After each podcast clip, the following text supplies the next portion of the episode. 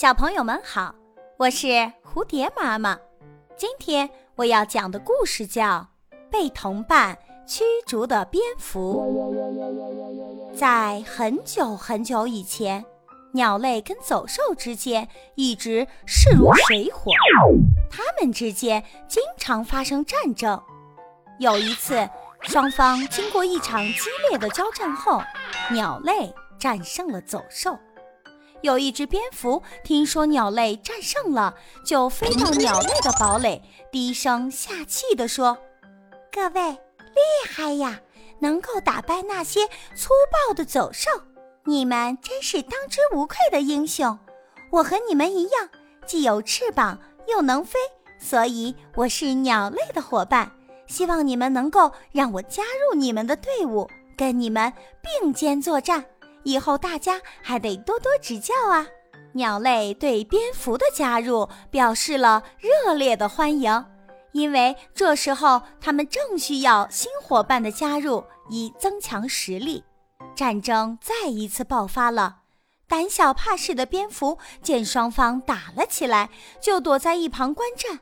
后来走兽战胜了鸟类。蝙蝠又兴冲冲地飞到走兽的营区，十分崇拜地说：“你们把鸟类打败了，实在太棒了！我是特地来祝贺的。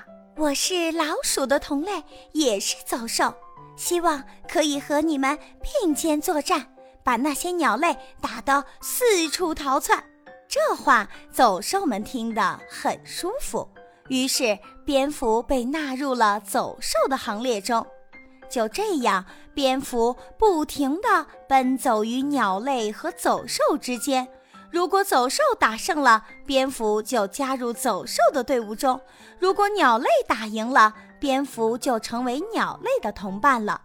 后来，走兽和鸟类打累了，他们决定握手言和，结束战争。这下子，双方都知道了蝙蝠的行为，所以当蝙蝠再度出现在鸟类世界时，鸟类很不客气地对他说：“我们这里不欢迎你，你这个伪装的鸟类。”被鸟类赶出来的蝙蝠无处可去，只好来到走兽的世界。可是走兽他们说：“快滚！你这个两面三刀的家伙，我们这里不欢迎你。”最后，蝙蝠只能在黑夜里孤独地悄悄飞着。这个故事告诉我们：墙头草，两边倒，不讲诚信，不守信用，最终只能落得被人冷落的下场。而且，没有人会再相信你，也没有人会再跟你接近。本集播讲完毕，欢迎订阅专辑。